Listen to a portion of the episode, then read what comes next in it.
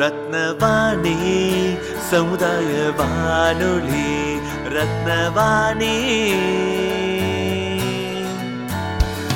உங்க பிரச்சனைய இது சொல்லுங்க தீர்வைய உடனே கேளுங்க வெளியே வந்து குரல் கொடுங்க.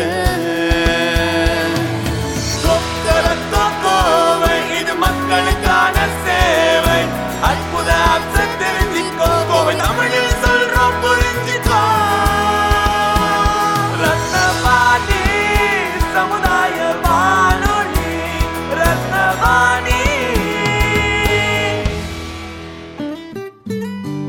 ரத்னவாணி தொண்ணூறு புள்ளி எட்டு சமுதாய வானொலி ஒலிபரப்பு கோவை ஈச்சனாரி ரத்தினம் கல்லூரி வளாகத்தில் இருந்து ஒலிபரப்பாகிறது.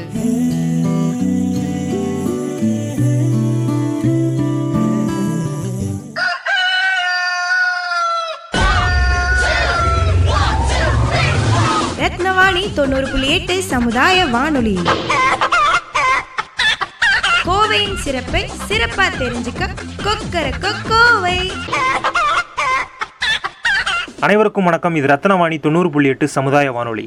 இந்த நிகழ்ச்சி கொக்கரக்கோ கோவை கொக்கரக்கோ கோவை நிகழ்ச்சியில் நம்ம வந்து தினமும் ஏதாவது ஒரு நிகழ்ச்சியை பற்றியோ இல்லைனா ஏதாவது ஒரு சம்பவத்தை பற்றியோ அப்படி இல்லைனா ஏதாவது ஒரு குறிப்பிட்ட விஷயத்தை பற்றியோ தெரிஞ்சுக்கிட்டு வந்திருக்கோம். அந்த வகையில் இன்றைக்கி வந்து நம்ம ஒரு திரைப்படத்தை பற்றி தெரிஞ்சுக்க போகிறோம் அந்த திரைப்படம் என்ன அப்படின்னு பார்க்குறதுக்கு முன்னாடி நம்ம ஃபைவ் டபிள்யூஸ் என்ன அப்படின்னு தெரிஞ்சுக்கலாம். Who what were when Y இதான் நம்ம ஃபைவ் டபிள்யூஸ் இன்றைக்கி நம்ம பார்க்க போகிற திரைப்படம் என்ன அப்படின்னு பார்த்தீங்கன்னா ஆயிரத்தி தொள்ளாயிரத்தி எண்பத்தி இரண்டாம் ஆண்டு ஆங்கிலத்தில் வெளிவந்த காந்தி அப்படிங்கிற ஒரு திரைப்படம் தான் காந்தி திரைப்படம் மகாத்மா காந்தி அவர்களோட வாழ்க்கை வரலாறை மையமாக கொண்டு எடுக்கப்பட்ட ஒரு திரைப்படம். ஆயிரத்தி தொள்ளாயிரத்தி எண்பத்தி இரண்டாம் ஆண்டு எட்டு ஆஸ்கார் விருதுகளை வென்ற இந்த திரைப்படத்தை ரிச்சர்ட் ஆண்டன் பரோ அப்படிங்கிறவர் இயக்கி அவரே தயாரிச்சிருக்காரு. கொலம்பியா பிக்சர்ஸ் வந்து இந்த படத்தை வந்து வெளியிட்டிருக்காங்க. பென் கிங்ஸ்லி அப்படிங்கிற வந்து காந்தியோட கதாபாத்திரத்தை ஏற்று நடிச்சிருக்காரு. அதுபோக Roshan Seth Rohini Hattangadi Candice Bergen Edward Fox Martin Sheen போன்றவர்கள் வந்து இந்த திரைப்படத்தில் வந்து நடிச்சிருக்காங்க. இந்த திரைப்படத்தை வந்து இயக்கிய ரிச்சர்ட் ஆண்டர் போன்றவருக்கு இந்த படம் உலகளாவிய புகழை தேடி தந்தது. ஆஸ்கார் விருது வழங்கும் விழாவில் சிறந்த இயக்குனர் மற்றும் சிறந்த திரைப்படத்திற்கான விருதுகளை அவர் வாங்க மேடைக்கு போனபோது பல மேற்கத்தியர்களை ரசிக்கும்படியாக ரகுபதி ராகவ ராஜாராம் அப்படிங்கிற இசை வந்து இசைக்கப்பட்டது. மேடையில் அவர் அப்போது கூறியதை வந்து யாராலும் இன்னைக்கு வரைக்கும் மறக்க முடியாது. ஆஸ்கார் ஸ்பீச்சுகள்லேயே மிக சிறப்பான ஸ்பீச்சுகள் அப்படிங்கிற வரிசையில் இதுவும் ஒரு ஸ்பீச்சாக இருக்குது அவர் பேசினது என்ன அப்படின்னா அன்பு நண்பர்களே உண்மையில் இந்த விருதுகள் எனக்கோ பென் கிங்ஸ்லிக்கோ அல்லது மற்ற தொழில்நுட்பத்திற்காக வென்றவர்களுக்கோ அல்ல. இந்த விருதுகள் மூலமாக நீங்கள் மகாத்மா காந்திக்கும் நாம் அனைவரும் அமைதியாக வாழ வேண்டும் என்ற அவருடைய குறிக்கோளுக்கும் மரியாதை செலுத்துவோம். அப்படின்னு அவர் பேசின ஸ்பீச் தான் இன்னைக்கு வரைக்கும் ஆஸ்கார் ஸ்பீச்சிலேயே மிகச்சிறந்த ஸ்பீச்சுகளில் ஒன்றா கருதப்படுது. இந்த திரைப்படத்தோட ஆரம்ப காட்சிகளே இந்திய வரலாற்றோட எதிர்காலத்தை நிர்ணயிக்கக்கூடிய ஒரு காட்சிகளாக கருதப்படுது. என்ன அப்படின்னு பார்த்தீங்கன்னா அந்த காட்சியோட ஆரம்பம் எப்படி வருது அப்படின்னு பார்த்தீங்கன்னா நியூ டெல்லி ஜனவரி முப்பது ஆயிரத்தி தொள்ளாயிரத்தி நாற்பத்தெட்டு. அன்னைக்கு தேதியில் ஒரு கூட்டம் நடக்குது. அந்த கூட்டத்தில் ஒரு இளைஞன் வந்து பயந்துக்கிட்டே அந்த கூட்டத்துக்குள்ளே நுழையிறான். பின்னாடி திரும்பி பார்க்குறான். குதிரை வண்டியில் ஒரு பெரியவர் உட்காந்துருக்காரு அவர் வந்து அவனுக்கு நம்பிக்கை தர்ற மாதிரி தலையாட்டுறாரு. அதுக்கடுத்து அவனோட நடையிலையும் அவனோட முகத்துலேயும் ஒரு நம்பிக்கை தெரியுது. கூட்டத்துக்குள்ளே நுழைஞ்சு போய்கிட்டே இருக்கான். அவனுக்கு எதிர்ப்புறத்தில் ஒரு பெரியவர் வந்து இரண்டு பெண்களோட உதவியால் தள்ளாடி தள்ளாடி நடந்து வந்துக்கிட்டு இருக்காரு. அந்த பெரியவரோட காலில் போய் விழுகிறான். அந்த பெரியவரோட வளர்ப்பு மகள் கூட்டத்துக்கு நேரமாகுது கொஞ்சம் தள்ளிக்கோங்க அப்படின்னு சொல்கிறாங்க எந்திரிச்ச அந்த இளைஞன் அந்த பெரியவரோட நெஞ்சிலேயே துப்பாக்கியால் சுடுறான். இந்திய வரலாற்றிலேயே மிக மோசமான நாளாக அந்த நாள் கருதப்படுது. சுடப்பட்ட அந்த பெரியவர் யார்? சுட்ட அந்த இளைஞன் கோட்ஸே. பல கோடி மக்களின் கண்ணீர் அஞ்சலி செலுத்தும் இந்த மாமனிதர் வல்லமை பொருந்திய சக்கரவர்த்தி அல்ல. கோடிக்கணக்கில் பொருளீட்டிய குபேரரும் அல்ல. மகாத்மா காந்தி முப்படை தளபதியும் அல்ல. விஞ்ஞான சாதனைகளை நிகழ்த்தியோரும் அல்ல. இரவாத கலைப்படைப்புகளையோ காவியங்களையோ படைத்தவரும் அல்ல. எனினும் ஒரு துறவி போல் வாழ்ந்து இந்திய தேசத்துக்கே விடுதலை வாங்கி தந்த இந்த மாமனிதருக்கு இன்று அரசர்களும் அறிஞர்களும் தலைவர்களும் ஒரே குரலில் அஞ்சலி செலுத்துகின்றனர். இப்படின்னு ஒரு ஆங்கில வானொலி வந்து அது இது ஒளிபரப்புற மாதிரி படம் வந்து ஆரம்பிக்குது. மகாத்மா காந்தி அப்படிங்கிற ஒரு மா மனிதரோட வாழ்க்கையை எந்த அளவுக்கு உண்மையாக பதிவு செய்ய முடியுமோ அப்படி பதிவு செஞ்சுருக்கு. ஆரம்ப கட்டத்திலேயே ஒரு நாட்டோட எதிர்காலத்தை நிர்ணயிக்கக்கூடிய காட்சிகள் வந்து படமாக்கப்பட்டிருக்கு.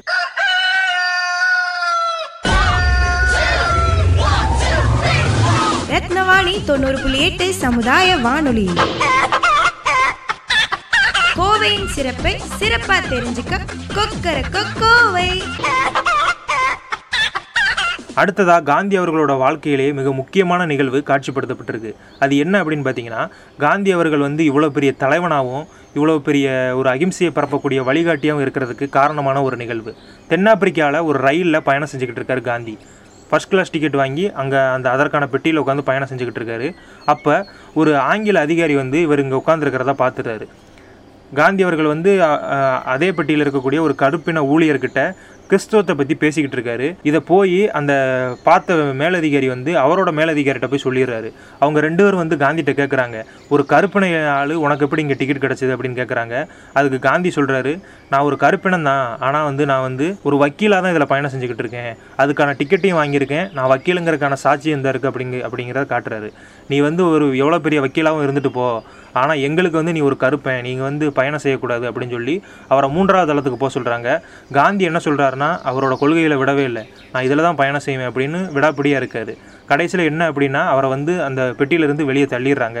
அதுக்கடுத்து போய் ஒரு இந்திய தொழிலதிபர் அங்கே இருக்கார். அவர் வந்து ஒரு முஸ்லீம். அவர்கிட்ட போய் வந்து காந்தி அவர்கள் வந்து முறையிடுறாரு. இதெல்லாம் என்ன தென்னாப்பிரிக்காவில் இப்படி இருக்குது அப்படின்னு சொல்லி முறையிடுறாரு. அதுக்கடுத்து அவர் சொல்கிறாரு நான் எவ்வளோ பெரிய பணக்காரனாக இருந்தாலும் என்னோடய பணத்தை வச்சு வெள்ளைக்காரங்க என்னை மதிப்பிடுறதில்ல. நான் ஒரு கருப்பேன். அதுவும் இல்லாமல் நான் ஒரு முஸ்லீமு. அதுதான் அவங்களுக்கு வந்து முதல்ல தெரியுது. நான் பணக்காரன் அப்படிங்கிறதுலாம் ரெண்டாவது தெரியுது. என்னை வந்து அவங்க நாய் மாதிரி தான் ட்ரீட் பண்ணுவாங்க. நான் பிளாட்பாரத்தில் தான் நடந்து போகணும். இந்த மாதிரி அவருக்கு இருக்கக்கூடிய நிறைய சிக்கல்களை வந்து அவர் சொல்கிறாரு அதுக்கடுத்து தான் காந்திக்கு தெரியுது லண்டனில் இந்த மாதிரி இல்லையே அங்கேயும் பிரிட்டிஷ்காரங்க தானே ஆட்சி பண்ணுறாங்க அப்படிங்கிறாரு. தென்னாப்பிரிக்காவில் இப்படி தான் இருக்கும் அப்படின்னு இவங்க சொல்கிறாங்க அன்னையிலேருந்து தான் காந்தி அவர்களுக்கு வந்து ஒரு போராட்ட குணம் வந்து அந்த ஒரு சம்பவத்துக்கு அடுத்து தான் காந்தி அவர்களுக்கு போராட்ட குணம் அப்படிங்கிறது அதிகமாகுது. அதுக்கடுத்து அவர் வந்து போராட்டங்களை அதிகமாக நடத்துகிறாரு தென்னாப்பிரிக்காவில் இது மாதிரி பல போராட்டங்கள் நடத்துகிறாரு ஒரு போராட்டத்தில் வந்து அவர் வந்து கடுமையாக தாக்கப்படுறாரு. அப்போ தான் அவருக்கு வந்து எப்படின்னா ஒரு பயம் வந்து தெரியுது.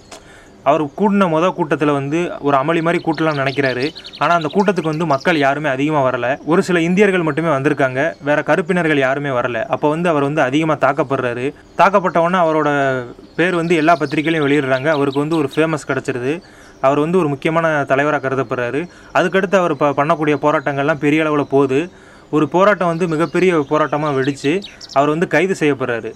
கைதுக்கு அப்புறம் ஊடகங்கள் வந்து இவரை பற்றி அதிகமான செய்திகளை பரப்புது. காந்திக்கு ஆதரவாக நிறைய பிரச்சாரங்களை செய்யுது ஊடகங்களே. மக்கள் வந்து அந்த பிரச்சாரங்களை வந்து ஏ- ஏற்றுக்கிட்டு காந்திக்கு ஆதரவாக செயல்பட ஆரம்பிச்சிடுறாங்க. அதுக்கடுத்து பார்த்தீங்கன்னா காந்தி அவர்கள் விடுதலை செய்யப்படுறாரு. விடுதலை செஞ்சு இந்தியாவுக்கு அனுப்பி வைக்கப்படுறாரு.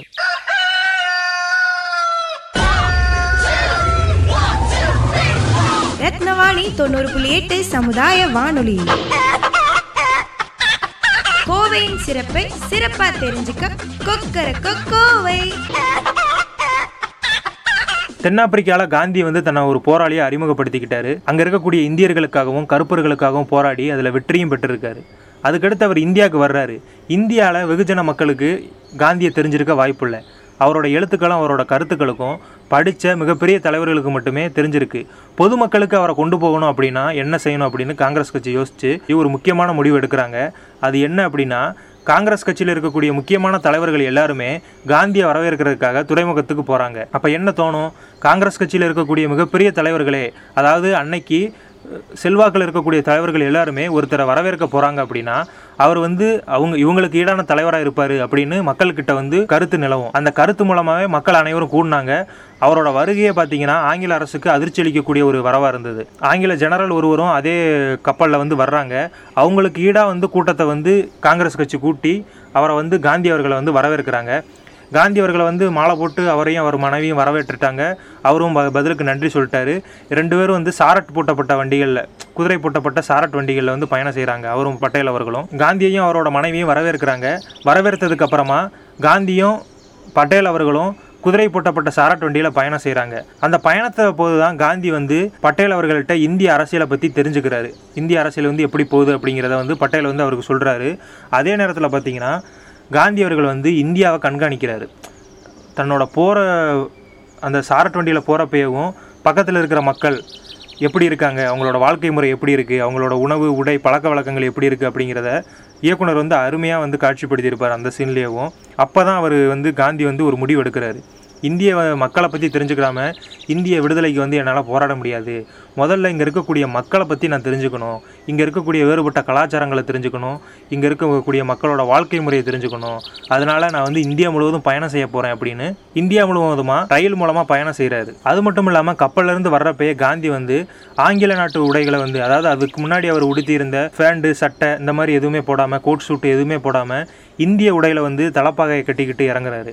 அப்போவே வந்து காந்தி வந்து தன்னை இந்தியாவுக்கு வந்துட்டேன். நான் இன்னும் ஒரு இந்தியனாக வாழ போகிறேன் இங்கே இருக்கக்கூடிய மக்களுக்கு வாழ போகிறேன் அப்படிங்கிறத இயக்குனர் வந்து அழகாக சித்தரிச்சிருப்பார். இந்தியா முழுவதும் பயணித்த காந்தி வந்து மக்களோட எல்லாத்தையும் தெரிஞ்சுக்கிறாரு. மக்கள் என்ன எப்படி கஷ்டப்படுறாங்க எந்த அளவுக்கு துன்பப்படுத்தப்படுறாங்க எல்லாத்தையும் வந்து தெரிஞ்சுக்கிட்டு திரும்ப வந்து டெல்லிக்கு வந்து வர்றாரு. வர்றாரு அப்படின்னு சொல்கிறத விட வரவழைக்கப்படுறாரு. அப்போ தான் முதல் உலகப் போர் முடிஞ்சதுனால அதுக்கடுத்து தன்னோட நிலைப்பாடு என்ன அப்படிங்கிறத காங்கிரஸ் கட்சி முடிவு செய்கிறதுக்காக ஒரு கூட்டத்தை நடத்துகிறாங்க அந்த கூட்டத்துக்கு வந்து காந்தி வரவழைக்கப்படுறாரு. அதுக்கடுத்து தான் இந்தியாவில் வந்து ஒரு ஒற்றை தலைவராக காந்தி வந்து உருவாகிறார். எவ்வளோ தான் தலைவர்கள் இருந்தாலும் காந்தி அப்படிங்கிற இப்போ நம்மளே பார்த்துக்கோங்க இந்தியாவுக்கு சுதந்திரம் வாங்கி கொடுத்தது யார் அப்படின்னா காந்தின்னு தான் நிறைய பேர் சொல்லுவோம் அப்படி தன்னை வந்து ஒரு தலைவனாக இதுக்கு முன்னாடி வந்து தலைவர்களோட ஒருத்தலாக இருந்தவர் தன்னை வந்து ஒரு ஒற்றை தலைவனாக அடையாளப்படுத்திக்கிட்டது வந்து அந்த கூட்டத்துக்கு அப்புறம் தான் அந்த கூட்டத்தில் என்ன நடந்துச்சு அப்படிங்கிறத அடுத்த இதில் பார்ப்போம்.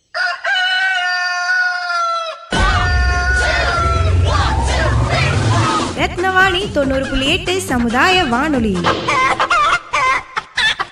கோவையின் சிறப்பை சிறப்பா தெரிஞ்சுக்க கொக்கர கோவை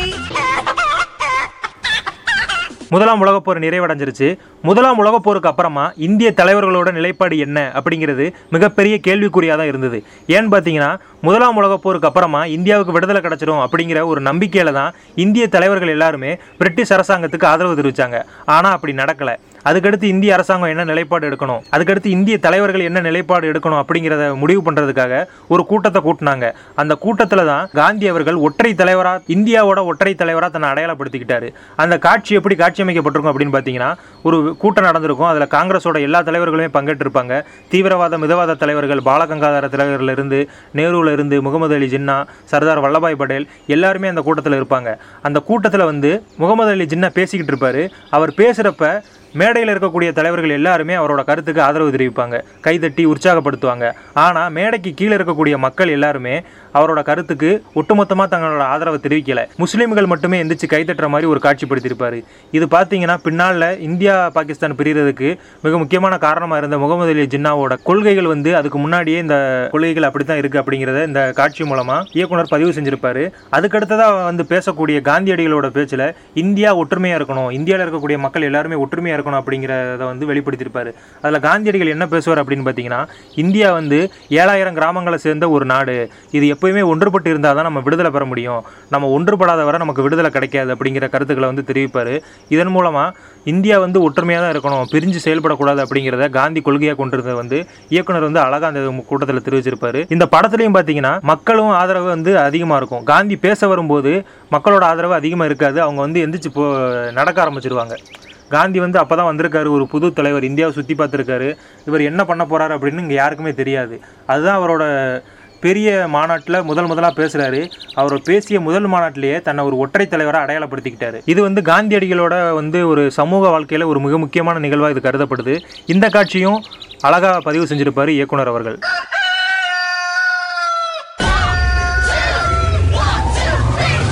ரத்னவாணி தொண்ணூறு புள்ளி எட்டு சமுதாய வானொலி.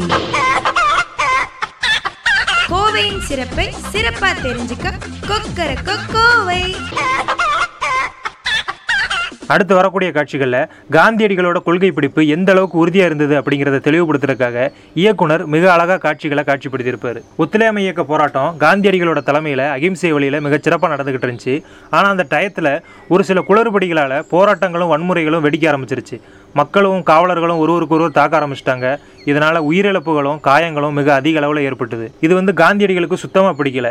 இந்த போராட்டங்கள் நிற்கலை அப்படின்னா நான் சாகர வர உண்ணாவிரதம் இருக்க போகிறேன் அப்படிங்கிற முடிவு எடுத்தார் காந்தியடிகள். இதுக்கப்புறமா போராட்டம் ஓரளவுக்கு கம்மியாயிட்டு வந்தாலும் ஆங்கில அரசு என்ன நினச்சிட்டாங்க அப்படின்னு பார்த்தீங்கன்னா இந்த போராட்டத்தை முடிவு கட்டணும் அப்படின்னா காந்தியடிகளை கைது பண்ணிட்டோம்னா இந்த போராட்டம் முடிவடைஞ்சிரும் அப்படிங்கிற நம்பிக்கையில் அவரை கைது பண்ணுறதுக்காக அரெஸ்ட் வாரண்ட் பெற வச்சுருக்காங்க.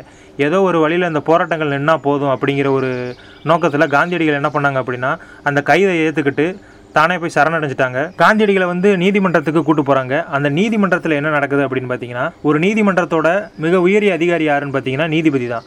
அந்த நீதிபதியே காந்தியடிகள் உள்ள வர்றப்ப த எந்திரிச்சு மரியாதை செலுத்துற மாதிரி இருக்கக்கூடிய காட்சிகள்னு பார்த்தீங்கன்னா காந்தியடிகள் இந்த உலக அளவில் எவ்வளோ பெரிய தலைவராக கருதப்பட்டாரு இப்போ எவ்வளோ பெரிய தலைவராக இருக்காரோ அவர் வாழ்ற காலத்திலையும் அவ்வளோ பெரிய தலைவராகவே இருந்திருக்காரு.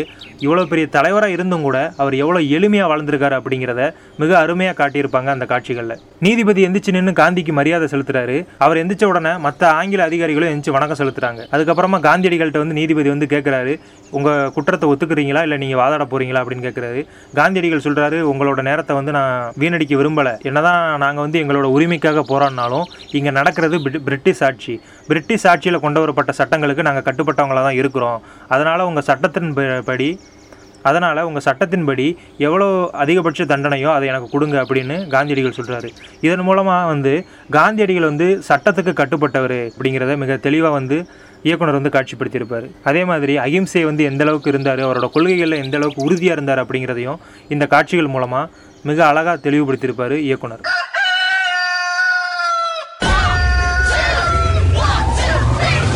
ரத்னவாணி தொண்ணூறு புள்ளி எட்டு சமுதாய வானொலி.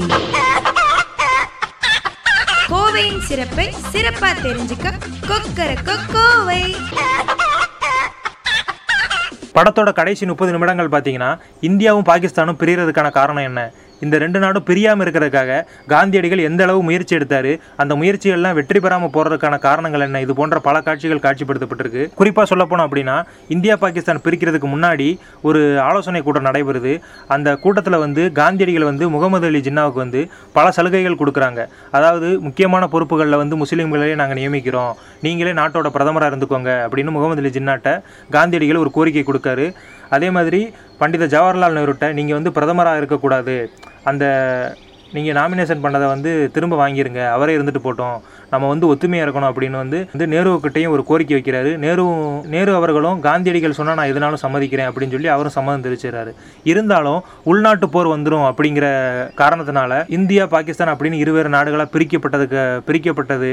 அதே மாதிரி இந்தியா பாகிஸ்தான் பிரிஞ்சதுக்கு அப்புறமா முஸ்லீம்களும் இந்துக்களும் கொல்கத்தாவில் கலவரம் நடந்தப்ப காந்தியடிகள் வந்து நேரடியாக அங்கேயே போய் போய் உண்ணாவிரதம் இருந்தது. இந்த மாதிரி காட்சிகள்லாம் மிக அழகாக காட்சிப்படுத்தியிருப்பாங்க. அதுவும் குறிப்பாக சொல்ல போனோம் அப்படின்னா காந்தியடிகள் வந்து கொல்கத்தாவில் உண்ணாவிரதம் இருந்தப்ப அங்கே போராட்டம் நடந்துக்கிட்டு தான் இருக்கும். அந்த டயத்தில் பிரதமர் அங்கே வந்து அங்கே இருக்கக்கூடிய மக்கள்கிட்ட பாருங்கள் ஒரு எவ்வளோ பெரிய தலைவர் உங்களுக்காக உண்ணாவிரதம் இருக்காரு. ஆனால் நீங்கள் மதத்தின் பேரில் இப்படி சண்டை போட்டுக்கிட்டு இருக்கீங்களே அப்படின்னு பேசக்கூடிய காட்சிகள்லாம் பார்த்தீங்கன்னா ரொம்ப உணர்ச்சி பூர்வமாக இருக்கும். அதுக்கடுத்து ஒரு முஸ்லீம் இளைஞர் வந்து காந்தியடிகளை வந்து காலத்தொட்டு கும்பிட்டு அந்த காட்சிகள்லாம் பார்த்தீங்கன்னா ஒரு தலைவர் எந்த அளவுக்கு வாழ்ந்திருக்காரு அப்படிங்கிறத வெளிப்படுத்தக்கூடிய ஒரு காட்சிகளாக தான் இருந்து இருந்துட்டு வருது. படம் முழுக்க காந்தியடிகள் வந்து அவரோட வாழ்க்கையை அப்படியே சித்தரிச்சிருந்தாலும் ஒரு சில முக்கியமான கருத்துக்களை வந்து இங்கே பதிவு பண்ணவே இல்லை. அம்பேத்கர் அப்படிங்கிற ஒரு மிகப்பெரிய தலைவர் வந்து காந்தியடிகளோட நெருக்கமுள்ள ஒரு தலைவராக தான் இருந்திருக்காரு. அவரை பற்றி படத்தில் வந்து ஒரு பதிவுமே இல்லை. அதே மாதிரி காந்தியடிகள் இந்தியாவுக்கு வந்தாலும் தமிழ்நாட்டுக்கு வந்ததுக்கப்புறம் தான் அவரோட ட்ரெஸ்ஸிங் சென்ஸ்னு அப்படி சொல்லுவாங்க இல்லையா? அவரோட உ- வந்து மாற்றம் அதிகமாக வந்தது. அதுக்கு முன்னாடி வந்து உடம்பெல்லாம் மறைச்சி அவர் ட்ரெஸ் போட்டிருந்தாலும் தமிழ்நாட்டு வந்ததுக்கு போனதுக்கப்புறமா தான் விவசாயிகள் அணிஞ்சிருக்க மாதிரியே உடை உடுத்த ஆரம்பித்தார் இது வந்து ப படத்தில் வந்து இந்த மாதிரி பதிவுகள் இல்லை. அதே மாதிரி காந்தியடிகளோட மகன்களை பற்றின பதிவு வந்து அதிகமாக இல்லை. சின்ன வயசில் அவங்கள காட்டினாலும் அவங்க வளர்ந்ததுக்கப்புறமா அவங்கள காட்டல. என்னதான் காந்தியடிகள் இந்து உலகமே வியக்கக்கூடிய ஒரு தலைவராக இருந்தாலும் அவர் முக்கியமாக இந்தியாவில் பிறந்தவர். இந்தியா சுதந்திரத்துக்காக தன்னோட வாழ்க்கையை அர்ப்பணித்த ஒரு தலைவர். அவரை பற்றின படங்கள் வந்து ஆங்கிலத்தில் வெளிவந்திருக்கு. ஹேராம் போன்ற படங்கள் தமிழில் வந்திருந்தாலும் ஹேராம் முன்னாபாய் போன்ற படங்கள் இந்தியாவில் எடுக்கப்பட்டிருந்தாலும் காந்தியடிகளோட வாழ்க்கை வரலாறை ஒட்டுமொத்தமாக எடுக்கப்பட்ட படங்கள் இன்னும் தமிழ்நாட்டில் இருந்தோ இந்தியாவில் இருந்தோ வேறு மொழிகளில் இருந்தோ வரல. அந்த மாதிரி படங்கள் வந்து வரணும். காந்தியடிகள் போன்ற ஒரு மிகப்பெரிய தலைவரோட படைப்பை நம்ம படைச்சி காந்தியடிகளோட உண்மையான வரலாற்றை வந்து வெளிப்படுத்தணும் அப்படிங்கிறது தான் எங்களோட ஆசை. நன்றி வணக்கம். இணைந்திருங்கள் ரத்னவாணி தொண்ணூறு புள்ளி எட்டு இது சமுதாய வானொலி.